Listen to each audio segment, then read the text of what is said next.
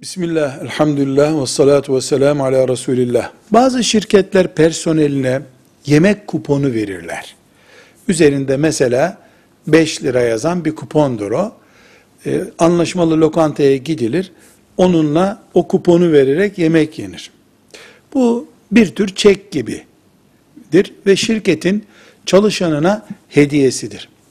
Bu kupon helal bir şekilde, hak edilmiş bir şekilde sahiplenildikten sonra bu paraya dönüştürülebilir mi?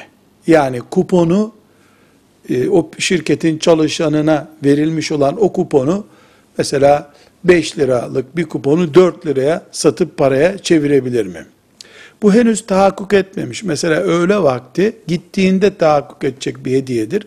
Tahakkuk etmemiş bir hediye olarak e, onun elinde paraya dönüşürse caiz midir değil midir sorusuna yani caizdir görüşünü de bulabiliriz. Satmamasını tercih ederiz. Aynı fiyata mesela üzerinde 5 lira yazıyorsa 5 lira veya daha ucuza mesela 1 lira düşüğüne satsa caiz diye bir fetva bulunabilir ama ortada bir ihtilaf söz konusudur. Satmamasını tavsiye ederiz. Velhamdülillahi Rabbil Alemin.